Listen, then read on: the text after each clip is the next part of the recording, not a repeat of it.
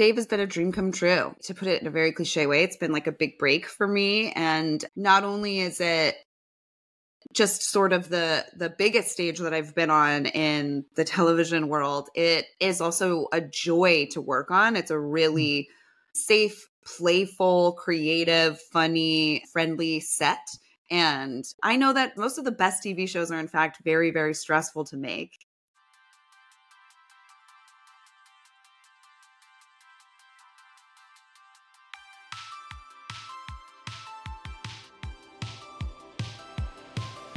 That is Taylor Misiak, a mega talented actress you might know from the TV show Dave. And I'm Joel Lehman. Welcome to Connection Request. In case you haven't noticed, we're releasing new episodes weekly this season, so make sure you're following us so you don't miss an episode. Today on the show, I'm talking to Taylor Misiak. She is an LA based actor, best known for starring as Ally in Dave on FX, the comedy starring the rapper and comedian Dave Burd, better known as Lil Dicky. She also starred in Lil Dicky's music video Pillow Talking alongside Dave and John C. Riley and has acted in shows on Netflix, Paramount Plus, and NBC. You know, the actors' strike has now been going on for more than 100 days, so I wanted to understand from Taylor's perspective what SAG AFTRA is fighting for, what the strike has been like for her, and also her view on the knock on effects on the industry. Her decade in Hollywood has also been marked by mega movements in the industry like the streaming wars, Me Too, the pandemic, and now artificial intelligence, so we unpack all of that too. We spend time digging into what being on Dave has meant for her career, how collaborative the show has been, and how she was able to help shape her character, Ally. We also talk about why, despite her recent success, she still feels like an underdog and the characters that she still wants to play. And we chat about why she loves working on short films, sketches, and how she's been writing and pitching some of her own material. Taylor is also the co host of Table Flipping, a podcast about reality TV.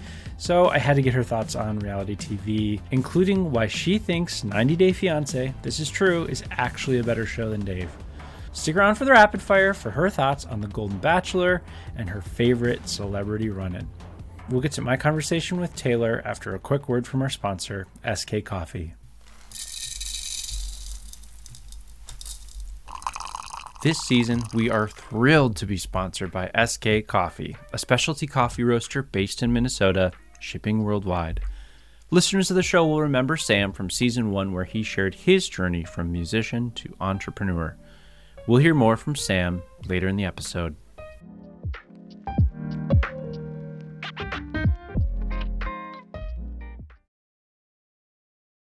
I am Taylor Misiak. I'm an Aquarius. I'm a dog mom. I am a actor. And I live in California. I've been living in Los Angeles for almost 10 years since I graduated school. And I've been fortunate enough to find some work out here and in weird old Hollywood. And yeah, that's me. Oh my gosh, look at your cute dog in the background. Thank you. This is Effie. She's uh, an important part of this podcast and my work life.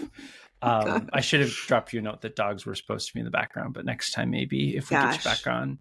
Um, well, some work I think is doing a lot of work in that sentence. So we will make sure to get into all of the various and wonderful projects you've been up to. But I think we have to start this conversation by disclosing that the way that we know each other, and really the last time that we talked a bunch was when we were in high school together. And yeah. um, and you married. Know, I we were married. Yes, I was thinking about it. We were in what I can definitively say was the peak of my acting career in high school, and in retrospect was absolutely just the beginning of yours. But you were so damn talented and hardworking and I don't know, I don't want to be too self-deprecating, but I always felt like I was just like lucky to be working alongside you amazing and wonderful people. Oh um, my you gosh. were one of them. Oh um, my gosh. now look at all the amazing places you've been. But take me back to high school. You were really talented. You were doing as many theater things as you could. And if I remember right, maybe speech and debate and things that involved you standing up and opening your mouth and doing amazing things. what was Taylor at that point thinking about career wise? Were you like, I'm going to do this for the rest of my life?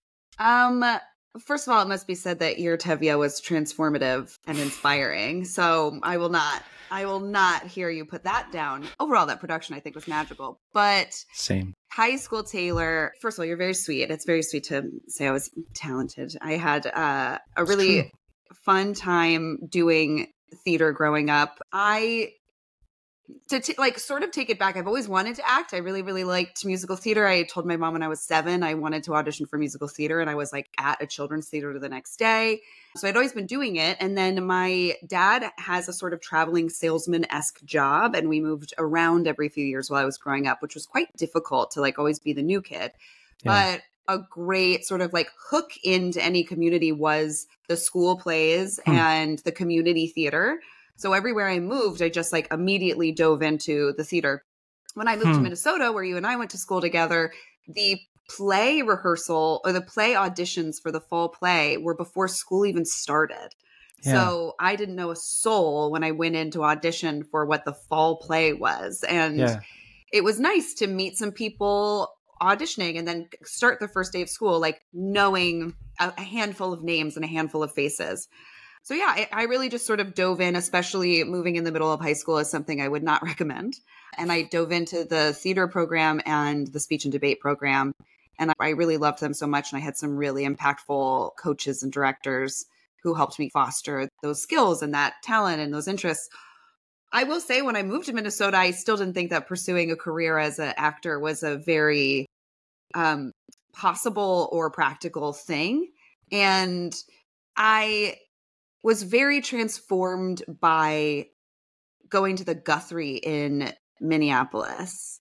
And it blew my mind that there were these in- incredibly impressive, really magical performances and, and productions that were either that the casts were entirely Minnesota working actors and then a handful of like TV actors from LA or New York that were coming in to do a production. And it, I- it just like overnight occurred to me that you like you didn't have to be Julia Roberts to be a Sure. professional actor. Hmm. I was like, oh, you could pay your bills. Like these people are. I would be happy. There were people of all ages and of all Yeah. different backgrounds. I was like, any. It really, really changed my perspective. And then I think maybe junior year of high school started going home to my parents and being like, I'm gonna do this though. And before that, I wanted to be a um like a, a public speaking coach. I wanted to Oh. teach people in like corporate America how to give speeches because as I learned through my dad, in almost any industry, the further you work your way up a ladder, the more likely you have to give um, like Yeah. public speeches, and that's yeah. like such a, a fear that a lot of people have. You know, our high school speech team had a shirt that said, "Our sport is your greatest fear," because public Yeah. speaking is like the number one fear in the country. so I really wanted to do that. I thought that was like a practical way to like take my passion for performing and like That's such make a it. specific job I know. and thing to know about in high school. Like I, I sort of understand it now, but I'm just thinking about, you know, I've spent my life in the world of corporate and I just love that you're like acting not attainable. What Yeah. I will do instead is like go to corporate and like which anyway, I love that. very niche yeah very niche Yeah. and my and my parents like loved it and then you know Sure. even when i went to school for i went to college for and acting and they were like what about a minor in like communications? And i was like Sure. yeah i mean i guess fine. Yeah. And okay that that's really helpful and and kind of reminds me of the context but it, that sort of all makes sense and tracks for me. So then at any point along that journey you go to college you are in la and we'll talk about like your list of credits and stuff but at any time do you ever think like mm, i don't know if i'm going to do this for sure like i don't know that this is for sure going to be the thing. Do you think about other career paths? Maybe you still do i don't know. Hopefully not. no and i i think that a big portion of that is like just being naive and another portion of it is passion and then the last bit is just luck and having i was very lucky to have a series of events happen in my life that were enough validation Yeah. to keep going Yeah. like i know i was fortunate enough to like looking back i know when i hear a question like that and i've thought about it why i haven't necessarily pivoted or been enticed by pursuing something different is because perhaps every time that was about to crystallize i would book a job or I would Yeah. get into a program I really wanted to get into, or I would start working on a project that I was really inspired by. So Yeah. the and believe me, I've had lulls. I've had lulls and downs and times of feeling, you know, really lost and scared about where the next thing is going to come, but they were fortunately for me never long enough to really force that sort of pivot in my Yeah. career. Yeah. I and I don't mean to say I, I like to think of myself as like a multi hyphenated actor. I love writing and I, I love working with other actors. And like there's times I really like directing is something that's interesting to me. But no, I haven't had this desire to be like, maybe I should be a corporate speech coach. Yeah. Quite yet. Well, that's great because you're so talented and the world wants and needs more of you. So, um, and and I'll, I I appreciate your just like candor about that you do have lulls because I think it's easy from the outside again for someone who hasn't talked to you in a long time to be like, man, Taylor's just killing it. She's like on all these great TV shows and and um and I know from talking to other actors and other people in Hollywood that like no, it's not exactly like that. There's highs, there's Mhm. lows, just like any job, and I think that's important to just talk about. Um, you mentioned sort of being a multi hyphenate, which is not surprising to me. Are, are there other parts of the business, writing, directing, producing, that maybe we don't know as much about, we being the public, or things that like you, you have 10 passion projects just like waiting to be made? I don't know. What is your relationship between acting and then sort of the other pieces of the industry?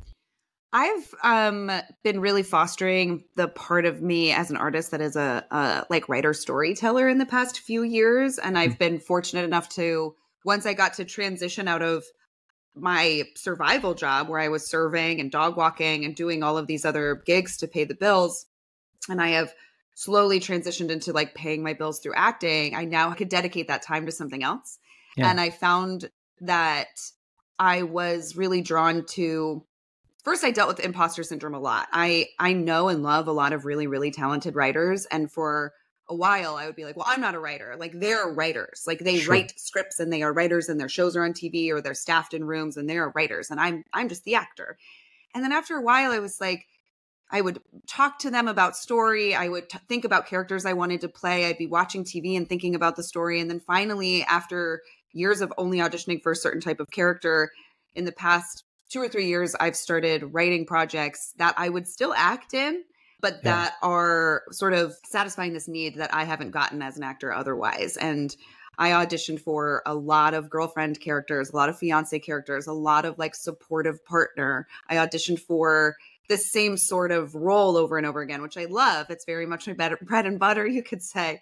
But I'm now writing things for myself where I'm downright evil and like Mm. use that girl next door power to like ruin someone's life. And I've been like collaborating with writers that I know and pitching shows and pitching it as a writer, producer, and as an actor. And Yeah. that's been scary, but so satisfying because it's given me a lot more power and agency in my own career. And don't get me wrong, I have not sold a show. So it still is it's a different way of auditioning, but Yeah. at least I am like getting my creative juices flowing. I'm introducing myself to these connections as like a fully rounded artist instead of Yeah. just an actor you can plug into stuff. Um, and that's just been like a big big like blessing for me artistically especially over the past few years over covid and the strike and like Yeah. times in between seasons of dave like i would recommend to any actor finding something even if it's not industry related that makes you feel like you're making something I can't wait to see those projects uh, and what they turn too. into because that sounds wonderful. You mentioned the strike, which I think we have to talk about. As of recording this today, you know, th- this is a show about work, and, and inherently that means it's a show about labor. And uh, Mhm. as we talk today, SAG AFTRA the Screen Actors Guild has been on strike for 90 plus days. Mhm. Um, can you tell me and our audience why are you and the guild striking, and what have the past few months been like for you? The guild is striking due to the circumstances of our industry and the relationship with producers and those who are making TV have just really, really evolved so very quickly and so very much in the past few years. And the contract that the union of actors has with those powers that be is up for renegotiation every couple of years. And we are much overdue to make some changes. Uh, the first time there was like sort of in the past 10 years that I've been here, there were rumblings of a strike around 2020. And then some other things kind of took the spotlight over that. So both SAG and the WGA were like, why don't we strike later? um, and that means that we had to have a few more years of a dated contract. Hmm. And so now time is really, really up. And what's stressful about it is that we are negotiating with the, the most powerful powers that be about just fair wages and fair and safe circumstances on set. A lot of the contracts that we work under now in different areas of television and film and and video game voiceover, voiceovers in general, are structured around like the old sort of like cheers and like friends system and just television doesn't work that way anymore yeah. and now we have streamers and now we have robots and there's just all these things that are happening so fortunately the wga was fighting for a lot of those same rights and a lot of those same changes and they were able to come to a contract that they feel really good about and I am personally hoping that we are like shortly behind them. Unfortunately, it does seem like there's still a lot of friction. And I know AI with background actors, AI with all actors is a big part of it. And that's something that the WGA didn't necessarily have to fight that fight for us. Um, and then to answer the second part of your question, it has been very hard. It's been very discouraging. Um, it has a very sad negative effect on the entire city I think when people are watching about the writers and actors strike on the news, there might be this cliche of like, well, go shut up and go make us TV. Like you guys get paid to play pretend and you get paid to tell little stories. Like why what are you complaining about?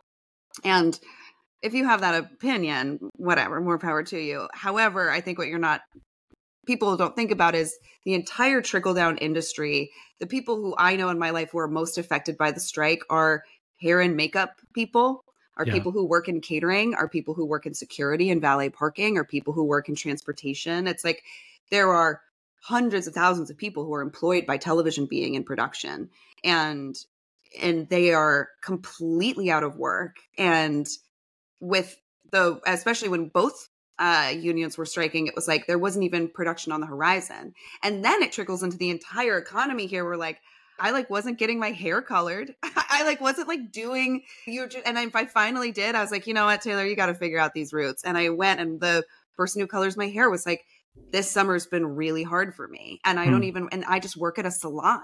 But I yeah. took for granted how many of my clients were actors and writers who can't afford to come in to come get their hair done.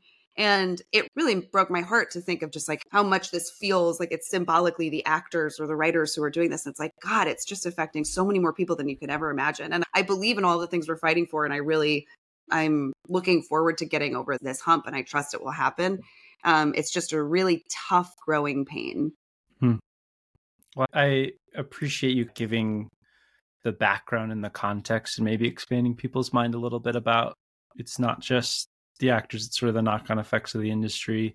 You know, speaking of, I'm just thinking about the decade that you've been there and these really mega movements Me Too, the COVID, a historic yeah. strike, AI. Like, that feels like a ton of change and disruption. I'm just curious, like, obviously the strike affects you in a huge way, but some of those other ones, how are those affecting what you do and how much of your mental energy and your headspace is devoted to like wow my industry is just changing before my eyes? Yeah it's um it's it feels very ironic for me to be like it's not just the actors being like woe is me and i'm now going to start my woe is me section because you're absolutely right that the past 10 years have had some mega movements and they have you know, in different ways affected me just as a person and then and very much so professionally.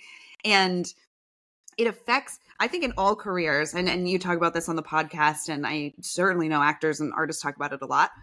You like conceptualize career momentum. Hmm. And you'll say, I will say, like, oh, well, I booked this particular show, and now that's going to lead me to these next all these doors are going to open for this next caliber of work or these new relationships with directors and producers and writers like you feel like there's momentum you're told that you will pick up speed and then you'll and you'll be at this steady upward climb Sure. And I have found that I will, I used to get really fi- fixated on that. And I would book a job and be almost hyper fixated on what the next step was. And it must be this next step up.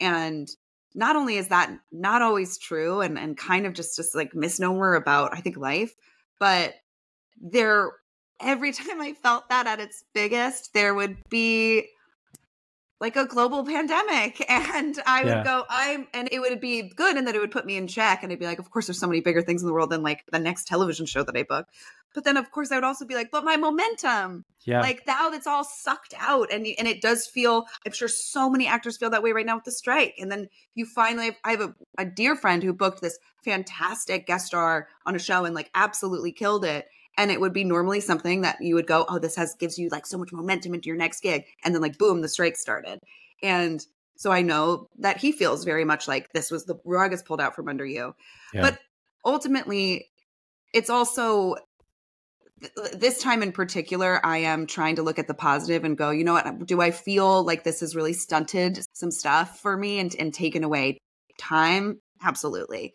But i also know we're going to come out on the other side with just like a healthier safer better circumstance for work in the future and that's like so much more important and i'm willing to hmm. sacrifice a big chunk of this year for that because i know it's investing in all of our future and but it's harder to feel that way during the pandemic. It's it was a very um me too it's just like sort of a complicated time i mean there's obviously this like big release and relief that comes from everything everybody like coming forward and, and a lot that was culturally shifted then but it also is a very like traumatic time for people to be sharing so much trauma and and to be bringing so much darkness into light and that's tough and that makes you know friends and family concerned about yeah. my being here yeah. um so yeah there's a different there's a lot of difficult challenges that come with those mega movements as you said yeah. but i i still at the end of the day i've had so many more blessings than i've had obstacles and i've also been lucky enough to not be alone in those experiences i'm not the only Mm. one who's dealing with all of those things so Mm. it's not something i personally have to bear just myself Yeah. I'm glad to hear it. Well, let's talk about something a little bit more positive. Let's talk about yeah Dave. let's get happy that little TV show that you're on that has now run three seasons. It's gained quite a following. I'm a little bit late to the game, I'm ashamed to say, especially someone who's a fan of you. I'm just, I, I'm really glad that this conversation gave me a reason to like, okay, time to watch it. Um, cool It's great. I'm just about done with season one, so I'm a little bit behind, but I'm loving it. I'm so impressed of it. And if I'm allowed to be proud of you, I'm that as well um you're magnificent in it it's funny before i sort of figured out some of the people behind it in my head i was like oh this is kind of like seinfeld but if um jerry were a rapper slash comedian and then like i come to learn oh like some of the people behind the curved and sign like it's just it's Yeah. it's so good it's so funny and you also have described the show as funny melancholy smart and stupid which is a lot to achieve in one show but i think that holds up at least in my experience um what has been your experience with that show and what has it meant for your career I mean, Dave has been a dream come true. It's been um, a very, to put it in a very cliche way, it's been like a big break for me. And not only is it just sort of the the biggest stage that I've been on in the television world, it is also a joy to work on. It's a really um, safe, playful, creative, funny, friendly set. And I know that most TV shows, most of the best TV shows are in fact very, very stressful to make. And I don't get me wrong, we have like incredibly stressful moments making this show um, because Dave dreams very big, but it's just been nothing short of a dream come true. I really love everyone I work with. I love Ally so much. And the writers and the producers are really collaborative. And especially season one, there's like a lot of my fingerprints on Ally as a character because there was a, enough room to be like, hey, this doesn't feel like believable to me as Hmm. as a, as a woman who has a boyfriend. uh, Like, I don't know if I had this conversation with him that this is sort of I, that I buy this, and they'd be like, "Great, well then, what what do you think you would say?" And like, how do you what what's believable to you? Which Are you is saying the milking thing was all you? That yeah, that the milking a- thing was all me. That was all me. No, but there were, but a lot of that episode was uh the conversations that we had about intimacy and the arguments we would have. And there's another episode, um, the penultimate episode of that season is also like kind of a big Ally episode. And there's a lot of like long conversations and fights between Dave and Ally. And I, it was really, really great to work with Vanessa McGee, who's one of our producer and writers, who's like uh really, really talented woman about like giving Ally a believable voice. Like you have a character like Dave who is who is so authentic and is so believable because he's playing himself. Like he his character is so textured with like realness even though he's so absurd because he's not playing a character. He's playing himself and like that's a big person to play opposite. And it's a very specific, very authentic, very nuanced person to play opposite. So like Ally is is is just inherently a little more vanilla because she's not as like absurd as Dave, but she has to feel just as real and she has Yeah. to feel just as detailed and specific. And she has to like come to play with a person like that. So it was just really great to. It is really great to play a character that they are invested in in her as much as I'm invested in her and making her real.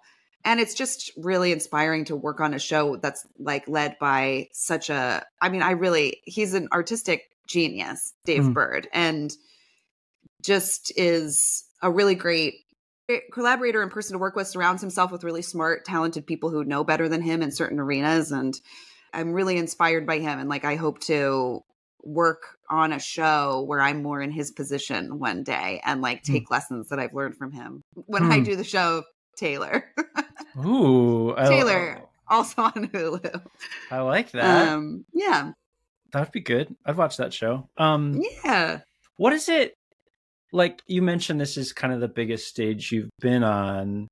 I was just like, I don't know. I was reading the, some of the different like people and celebrities that have talked about the show and mentioned it. Like Gillian Anderson was praising it. LeBron James was like, "Let's get another season going." Um, no a lot of people on Twitter have floated you for Emmys and like said, "Oh, I want Taylor to play X character." Like, what's your relationship with feedback, be it positive and also criticism? And is it surreal to have people, whether you admire them or not, who are you know sort of big names, like love your art?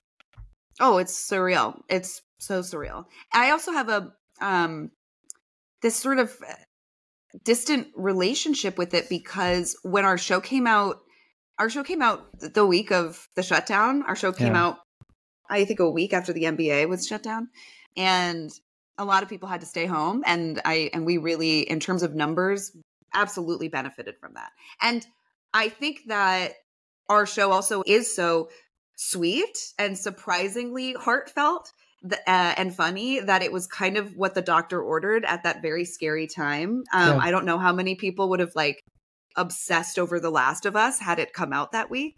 Um, at the way that we are now, I think it's a brilliant show.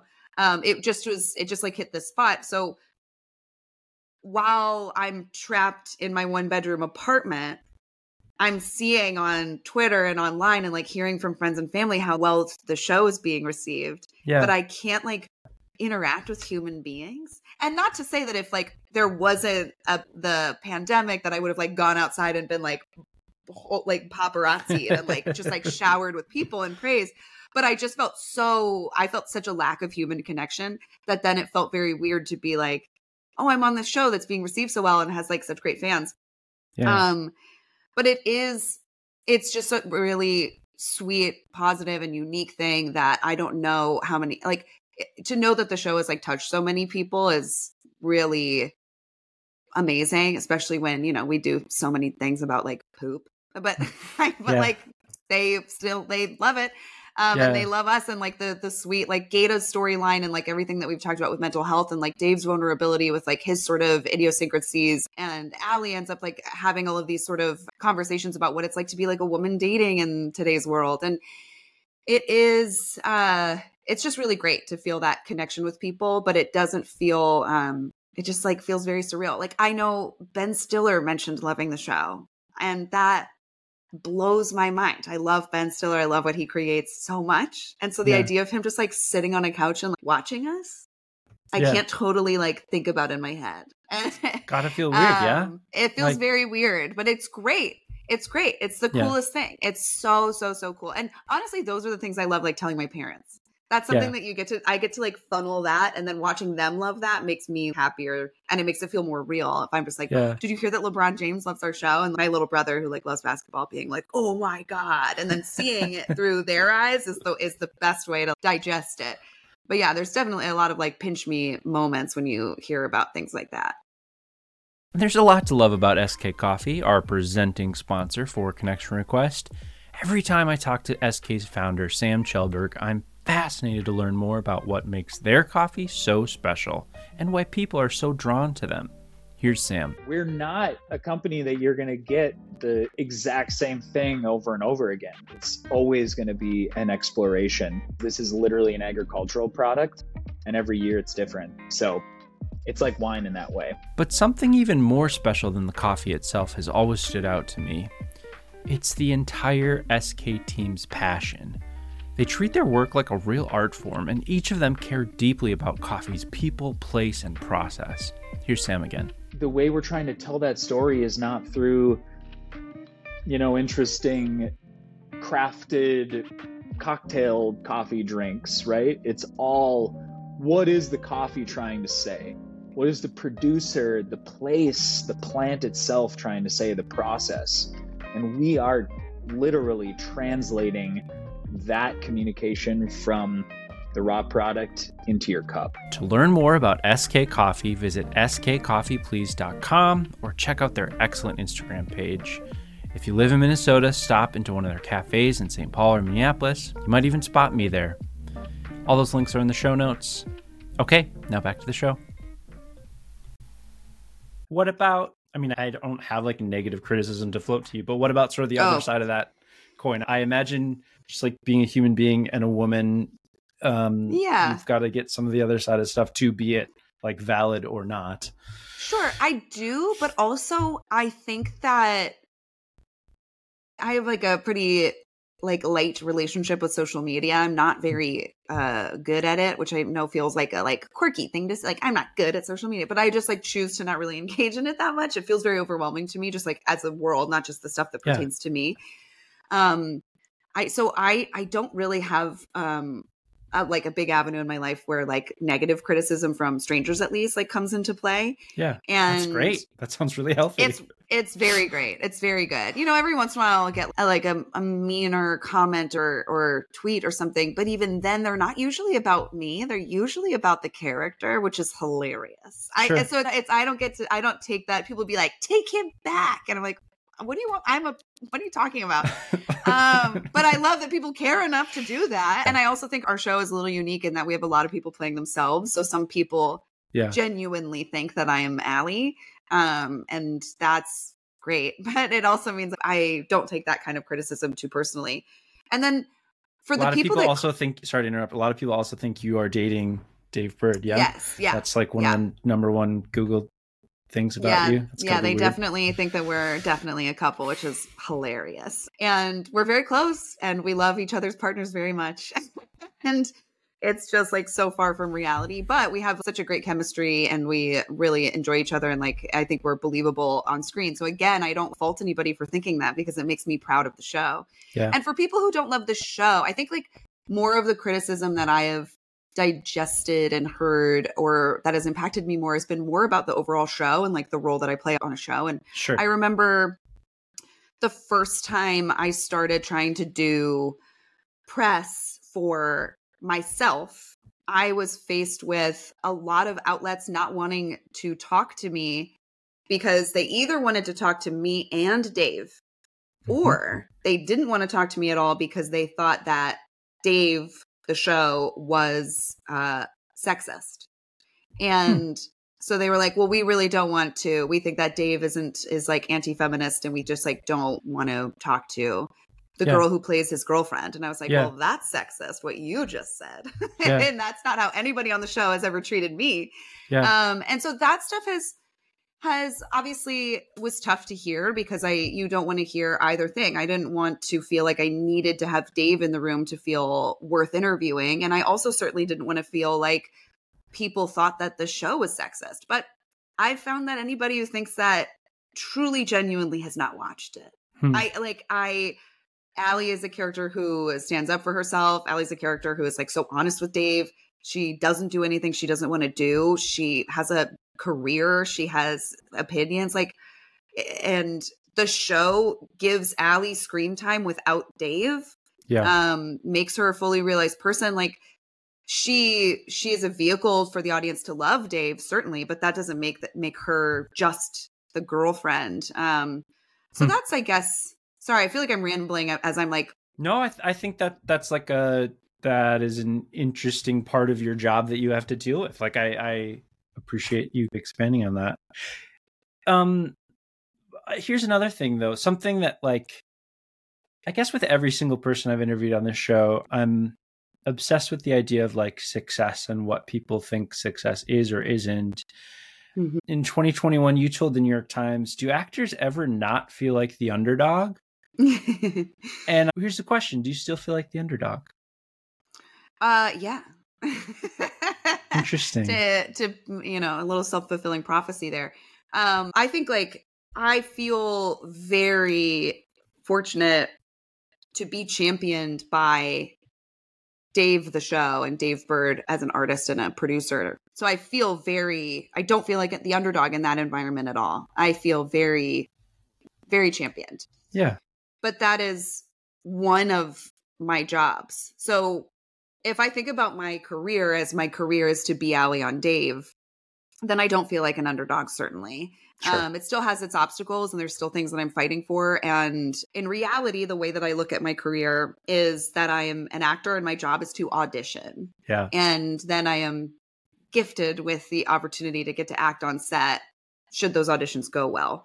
Um, and to this day, I'm still struggling to get the auditions that I really want to get. I'm still struggling to be seen by the people I want to be seen by. Yeah. I'm fighting against, they're all the same obstacles that have always existed for me and for all actors, but they just sort of change shape a little bit. You, or you're in, you might be in a different arena. You feel like you're in a different league, and you you you have these accomplishments that make you feel like you've graduated to another level. A lot of Yeah. that momentum stuff I was talking about earlier. Yeah. But I by no means am you know offer only Meryl Streep status. Sure. Um, And so I still find myself feeling like the underdog in um, a lot of audition scena- scenarios that I'm in. And I love that now my underdog moments are watching a trailer for a movie and seeing who they cast and going, I auditioned for that movie. I auditioned for that role. I was on a plane the other day and the guy next to me was watching a movie that I wanted so bad. And he was watching the movie with another actress playing the role. And I was like half watching it, like, and you get, you're like, you tell us what that gonna- movie was?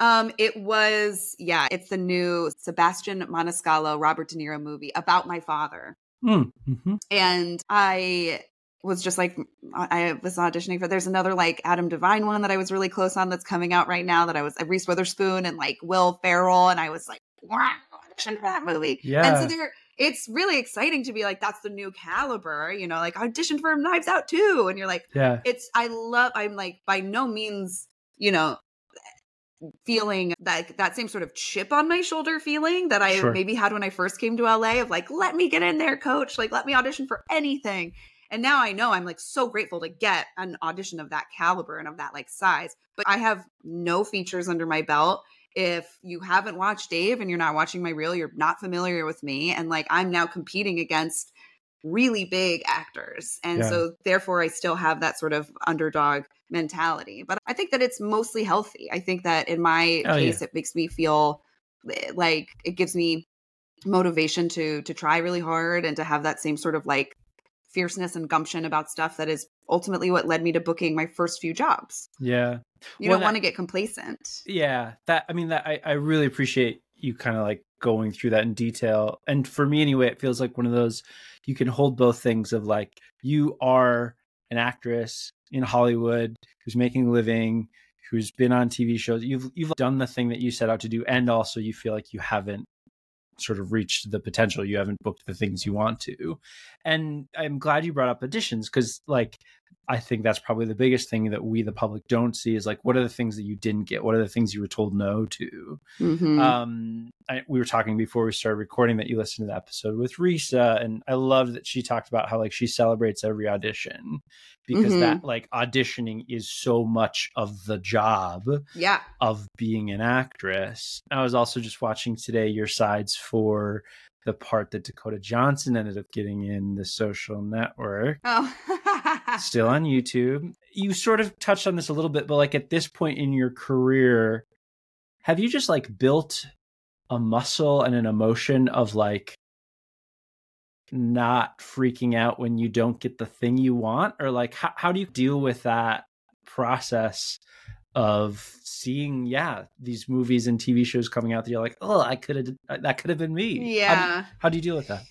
I'm still working on it. I think it's um yeah, I'm really still figuring out my relationship with that because I have found there was a period where I was in a lull of feeling a little discouraged of not booking things and then I felt this response where in order to protect myself and my feelings, I would not try as hard in the Hmm. auditions. And I, I Hmm. didn't do it so so consciously, but I realized looking back, I was sending in some tapes that I would just be like, all right, well, I sent it in. And it would feel like I was protecting myself by being like, well, they're not rejecting my best work. Or I'm not wasting my energy on something that I'm not going to get. Yeah. And I'm not going to build up my expectations so that I'm not disappointed.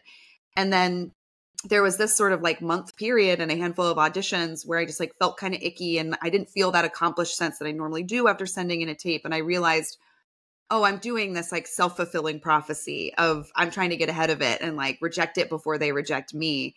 And I need to find a balance of still trying as hard as I possibly can and then like finding a way to deal with my mental health and like releasing it once I submitted. And so that's Yeah. what I'm working on right now is getting something, letting myself be excited, work on it, send in something good, and then I really try to shake it off and like do something else. I I will watch a Real Housewives episode. I will organize a pantry. I will like do something that just is like letting it go. I had a college professor who used to say, you know, pre self tapes, he would go into auditions, come out and like tear up the sides and throw them in the trash. So it was like his mental way of being like, and now that's Yeah. done. yeah. And so I'm working on that. I think it's hard. Rejection is tough. It's also self tapes make things feel for me a little bit less personal. So I feel like I work so hard on a tape and I'll send it out into like the ether and and oftentimes I don't hear anything. And that's a really Oh, it's really disappointing to hear that. It's nice when you get close on something because you get feedback. Maybe you get a call back. Maybe you hear the producers like you. Maybe you have a director meeting, and then you're like, okay, I have some validation, and I I know I was close. I know I'm doing the right thing, and then I ultimately like wasn't the right choice. Yeah. Um, but to hear nothing is like, That Okay. as far as like for desk workers and people in the world of corporate, that is the most relatable thing ever. Of like just just how awful it is to apply for anything ever and then just yeah, nothing back. and then hear nothing. Just say thank you. yeah, that's the least you could do. Um, hiring managers of the world, take note. There's a really easy way to be better than ninety percent of the people that are also hiring. Um, I just Mhm. watched both of your, or at least two of your shorts today, followers, and also somewhere in Oh. between. And you were great. I'm curious, yeah, how's the experience working on projects like that, or even like Mhm. Dave's music video, which is another big thing you did? Like, where Mhm. do those kinds of projects fit into kind of like your overall world of acting? And very quickly, let me say, followers in particular, like I want the movie, like I wanted more of I it. I like know. it ended, and I was like, what happens? Tell me. I so, know. So uh, Ju- very quickly, Julia Bales, who wrote and directed that, is working on the feature. oh great. Um, and I love that film as well, and I loved making it with her. And it is like doing the festival circuit right now, and it's gotten some really cool awards. It got like a special honorable mention of like a genre award because they Hmm. thought the the festival was just like this genre is so juicy and unique. So yes, hopefully. I, in fact, should bug her today. I find myself texting writers who are making films that I should be in, where I'll be like, "How's writing going, girl? What's up?" um i so i'm so glad that you asked about that i love these short films i love doing short films and sketches and they are truly like what keeps me so um motivated and happy because Hmm. a lot of the film and television that i'm like mostly pursuing like very professionally pursuing is like a slow process Um, you know, you're sending in a self tape, you hear back weeks later, or you're like talking to a director about something that shoots in September in the spring, and everything is very slow. There's like very few times you could just actually like be on camera. And that's so important and like part of the job. And you just don't get to do it that often. Yeah. So, whenever I have an opportunity to do a short film or a comedy sketch or a music video that I think is like even remotely good, I'm like, Yeah. yes, let's do it. Especially like the, I've been able to do stuff with really, really talented people who are in the same boat as me, just in a different role, where it's like they're sick of not making their stuff and they Hmm. figure out a way to make their stuff. So it's really, those projects are such a labor of love and they can come out so brilliant because of that. And I think followers and somewhere in between are both really exemplary of how like a passion project can be so spectacular and both of them have done really well at festivals. It's like led for opportunities for those filmmakers to do more. And ultimately both of those projects are kind of a prime example of they're now going to take those into um, a feature. Hmm, and cool. i now just have to stay on them to make sure that they cast me in my same role all over again. But it's great. It's like it's a way to be creative and be making your own stuff in a world where you know you're always waiting for somebody to let you do it Yeah. um and you get to make friends you get to learn so much you get to play roles that you don't normally play i love my role in followers like that's some like Yeah. juicy weird stuff that i don't get to Mhm. do on dave um So good. yeah Yeah. thank you You were brilliant in both of them, and I enjoyed just like. I, I don't watch a lot of shorts. Like that's not a thing in my media diet that I like consume a lot of. But I'm like, oh, Yeah. I should get more. Like you just get so much packed into 15 minutes. It's You it's kind of do. amazing to see so much of a story told, and then of course want more. it's a great medium like i i've been able to see so much more now that i've been doing them and then we've gone to screenings where they'll show like five or six and you are just on such a roller coaster because Yeah. people make really impactful 10 15 minute films that are either so hilarious or so dark or so informative like they Yeah. just are so um like capsulated and, and so intense and it's just really fun to see them on and it's a great showcase for all kinds of different talents and like parts Yeah. of the industry. Yeah. Well, I'm really glad I got to watch yours. We have to talk about reality television. Um, No, don't make me. we absolutely have to. The first question is Would you ever do reality television? Would you ever be on a show if there were the right one? no, no. And here's why Okay. I find that I am consumed by the industry and like, who cast this show and how did they shoot this? And was Hmm. this shot like, did they build this or did they find a real hospital? Like, I, and don't get me wrong, I can still like enjoy TV. I'm still gonna like obsess over Succession just like the next girl. But I also am gonna be like, how do I audition for Succession? Honestly, Yeah. it was a big release watching the last season of Succession. I was like, I could just watch this. I'm not like as Yeah.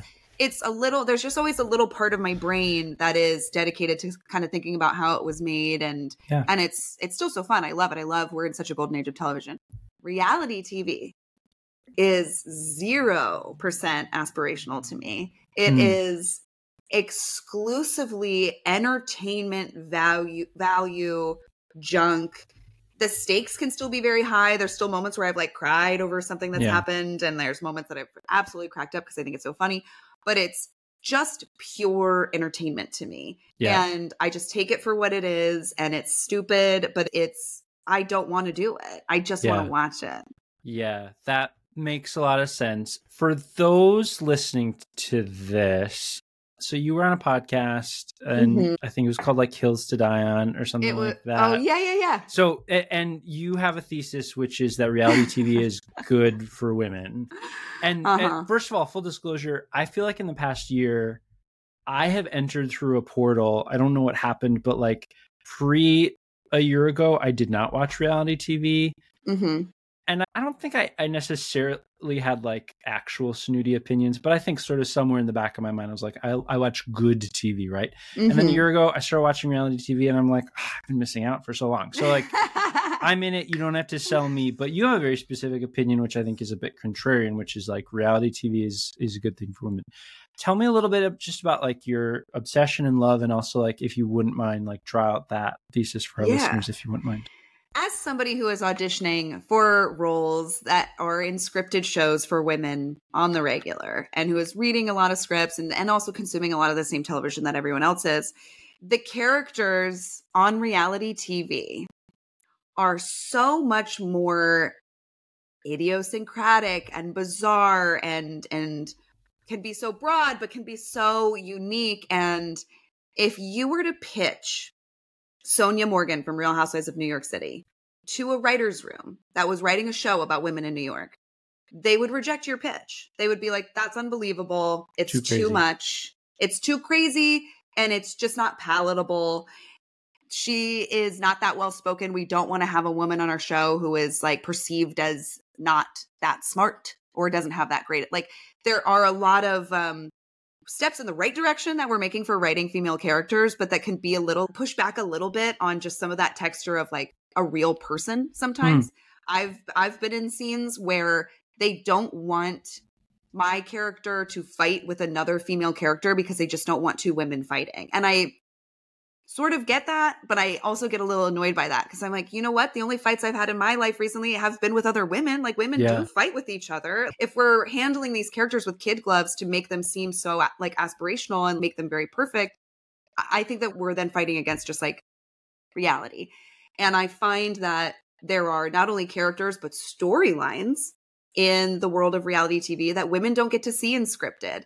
There's always like family dynamics. There's the Richards sisters on the Real Housewives of Beverly Hills have a big fight about their mom's inheritance. And it's just oh, like two women who are fighting about the money from this other woman and they're really like saying hurtful, awful things to each other and it's messy and it's very real. We've all seen our families fight and get really intense about stuff and it's just not as as perfectly staged as it would be in a scripted world. And there's just a lot of mothers talking about their relationships with their kids and with their parents and what it's like to be a working mom. And it's just, it's a window into stories about women who live with and love and hate other women that we just don't get to see in other forms of media. Yeah. And for people who say, like, well, it's dangerous because it promotes like fighting, I just don't subscribe to that. Like, I watch The Sopranos with my fiance and he's not murdering people and putting them in a lake. Like, what do you think? It's just it's very demeaning to say that I would watch a reality, a Real Housewives episode where someone throws a wine glass and then like I now Taylor, I'm going to start throwing wine glasses at people because I'm like such a dingus and I saw it on TV once. Like we all recognize what we're watching. I'm like I said, a lot of us don't think it's aspirational, but it is quite a release because everyone, man or woman, has wanted to throw a wine glass at someone at one point in their life, but we just haven't. And these women yeah. have permission to do that and permission to live to those extremes. And I think it's like healthy for us to see that. Yeah. So I don't think and for people who are like, well, it's promoting like this sort of um traditional backwards they're all like real housewives like get out of here you obviously have not watched the show. They all have jobs they're all so wealthy they're all selling bullshit to all of us. I'm buying it. There's a whole economy of that these ladies have started. Totally. so it's not i just think most of the snootiness perhaps is often from people who don't watch any of the shows. And you don't have to. Like i've been living with my fiance for six years and he does not sit down and watch the real housewives with me. But he's not like it's poisoning your brain. He's like this is not as i'm not as into this. And i'm like yeah, yeah. and i don't want to watch golf more power to you. Like totally fair. Do, yeah. I think it's just fun to look and laud at the world of reality TV rather than putting it down as really just a fun little debate moment I like to have. yeah. Um any chance we will get more episodes of Flipping Tables, your excellent podcast yeah, about reality I mean, TV?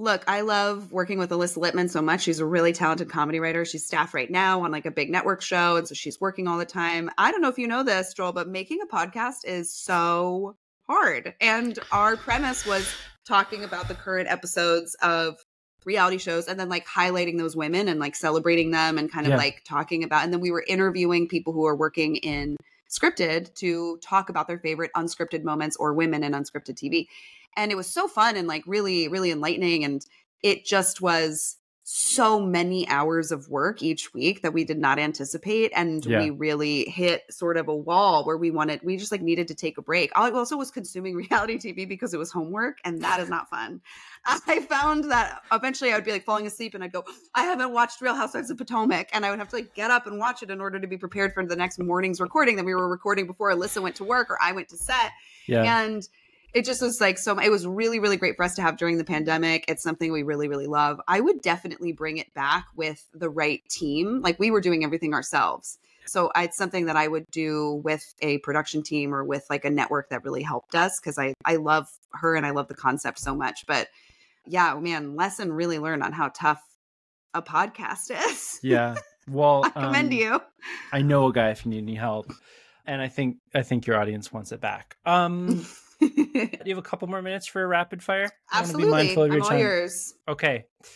What are you currently watching on reality TV and any current favorite TV characters or storylines that you're loving? Um, uh, Real Housewives of Beverly Hills is coming back, and that has some really intense characters. We have Kyle, who's going through a sort of like separation, and then Erika Jayne, who is under scrutiny for her husband going to jail, and like Hmm. all this sort of wild stuff. So that's a very high stakes um, uh, franchise that I, I really love. I'm currently also watching the new Real Housewives of New York is so good. Hmm. Um, I, they've casted a whole new cast, and I think they're really, really great and really like cool women. I will say that my favorite reality show of all time is Shark Tank, and Shark Tank just started its new season. Um, Nice. Really great season so far. I wish there was a couple more deals. The couple, of, the first couple episodes, a lot of duds, Sure. but you got. I just love anytime Barbara Corcoran is on my screen. Sure. Yeah. So yeah, those are the big Talented things. I'm also rewatching Game of Thrones right now. Yeah, you are. Great show. Holds up. Does it hold up? Oh my gosh, does it hold up? It's so good. Okay. I really took for granted. Like, I was like, well, I've seen Game of Thrones. Eventually, one day I'll rewatch it. Rewatching season one, you are Yeah. just. I'm. I'm. ah, it's. It's spectacular. It's so good. Um, are you dipping into I know another franchise you like a lot is The Bachelor and The Bachelorette. Are you dipping into The Golden Bachelor at all? And How hot I takes on Gary? Yeah, I.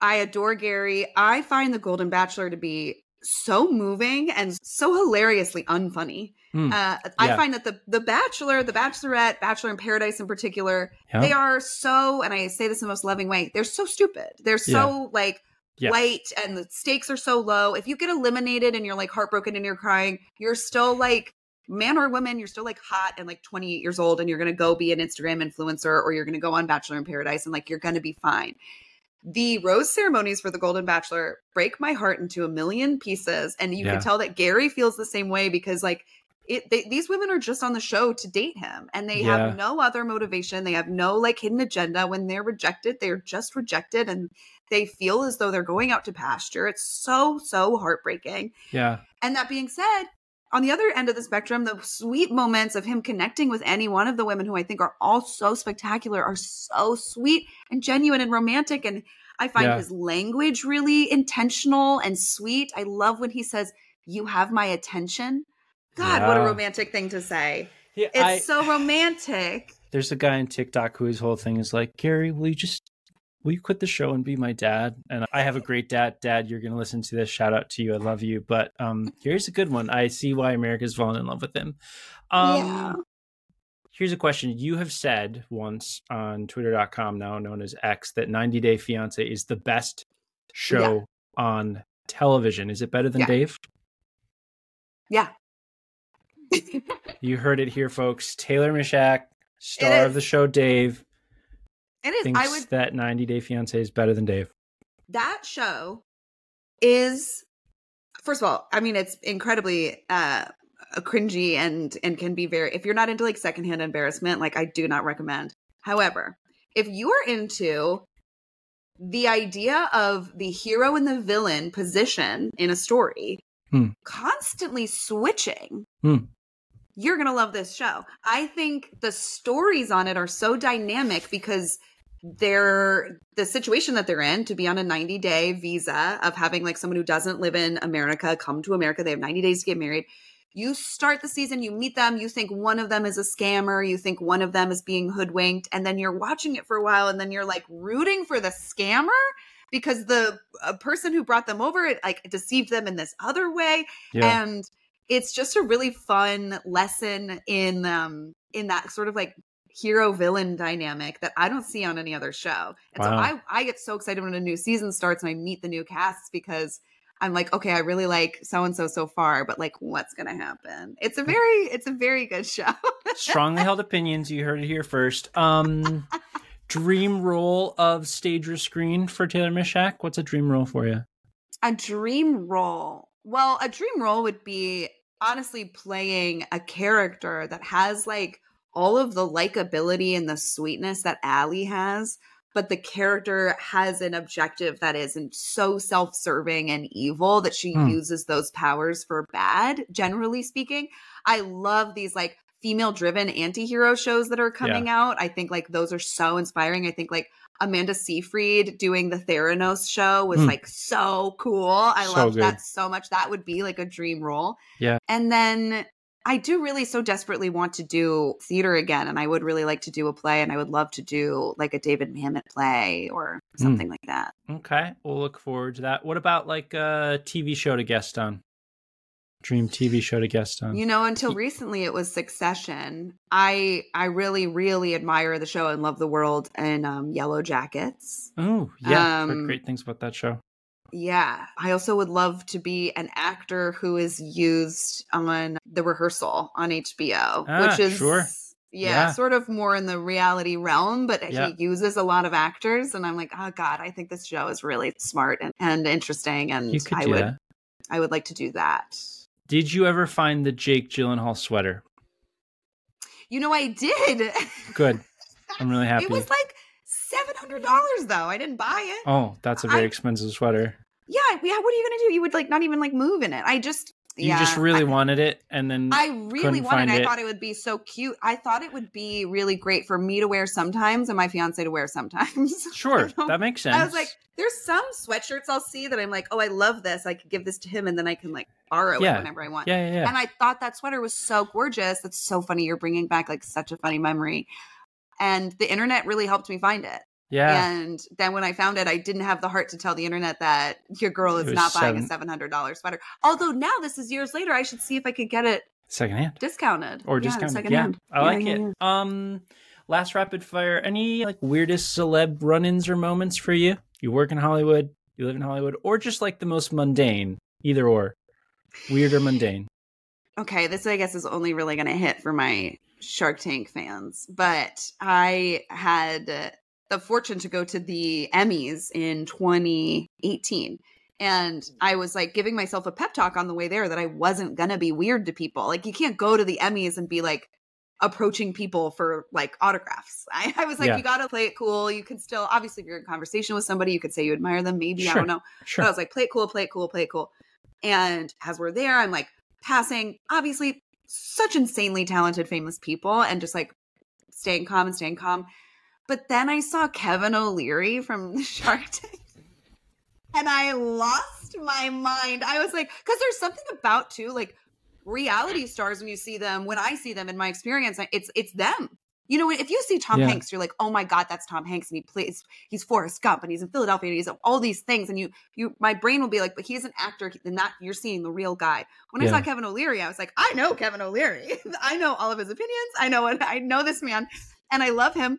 And I, I turned to my fiance, who was my boyfriend at the time, and I was like, "Hey, I'm so sorry. I'm gonna go be weird to Kevin O'Leary," and I did, and he loved it. He like loved the attention. He was like borderline too much about it, but I was just like, "I gotta tell you, I love Shark Tank so much." Um, and I just like like love you guys on. It's my favorite show. I think it's like really informative and funny and like sm- smart. It's got me interested in so many things. And yeah. um, and then at that same party, I also saw Robert Herjavec, and I told him that my beta fish was named Robert Herjavec, son of an immigrant factory worker. I was like, I just love you guys so much. I named my fish Robert Herjavec. I love that your favorite celebrity run-ins are with the Shark Tank guys. That really warms my heart. In If if you saw them when you die, Yeah. Oh, I don't know.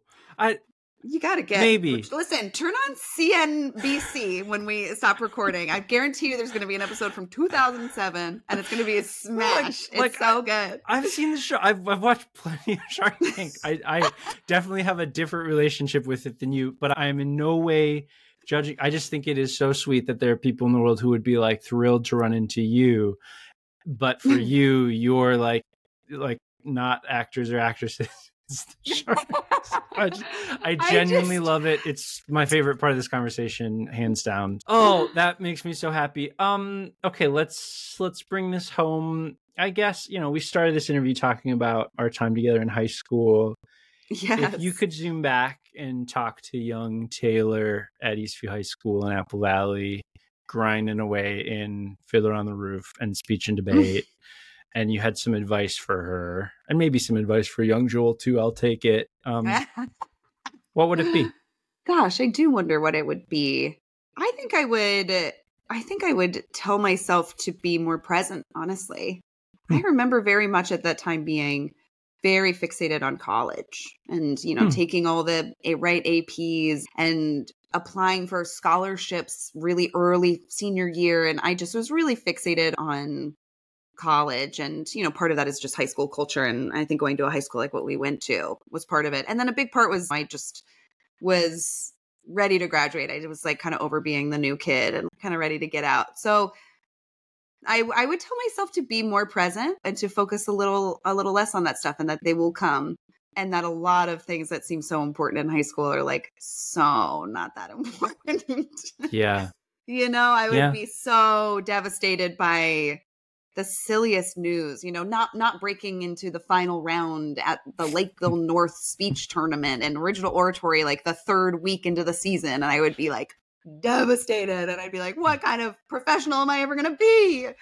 And I just would I would tell her to relax a little bit. Yeah. And I would maybe say the same to young Joel. You were also like so such Uh-oh. a leader in so many of the activities you were doing and like working very very hard in a lot of the things you were doing and not to say that any of those things were bad to do but i i don't doubt that you had a little bit of that sort of type a overachiever syndrome that was very much fostered in in our program and yeah yeah. I remember I ate lunch every day in the band room, and then the times when I had to memorize lines, I would eat up by the um the closet, the costume closet. You know what I'm talking about? I would like yeah. sit up there by myself and memorize lines, and I feel like maybe I could have like made some friends or something. So that's a lovely place to end things on. Um, Taylor, I'm just I'm really thrilled to have gotten the chance to to catch up with you. It's really fun for me to see all the wonderful and amazing things you're doing from afar and now to hear a little bit more about the behind the scenes. I look forward to seeing all the amazing and wonderful things you do. So thanks so much for coming on Connection Request. Thank you so much for having me and I am I'm really enjoying listening to your episodes so thank you for what you do and oh. it's very inspiring and very easy to listen to. That is it for today's episode of Connection Request. If you enjoyed today's episode, would you make sure you're following us? It'd mean a lot. Today's show is produced by Marie Ionazzo and me, Joel Lehman. Our theme music is by the amazing Mike Lauer and his band Viewers Like You. It's from their album Panoramia. The show is a production of Shrug Content, a podcast studio based in Minnesota. You can learn more about us at shrugcontent.com. Special thanks to SK Coffee, our presenting sponsor. You can learn more about them at skcoffeeplease.com. If you live around the Twin Cities, ping me. I'll take you there myself. First cup is on me. You can connect with the show on Instagram, Twitter, TikTok, and YouTube. Send us feedback, guest ideas, and funny TikToks at connect at shrugcontent.com. Thanks for listening, and see you next week.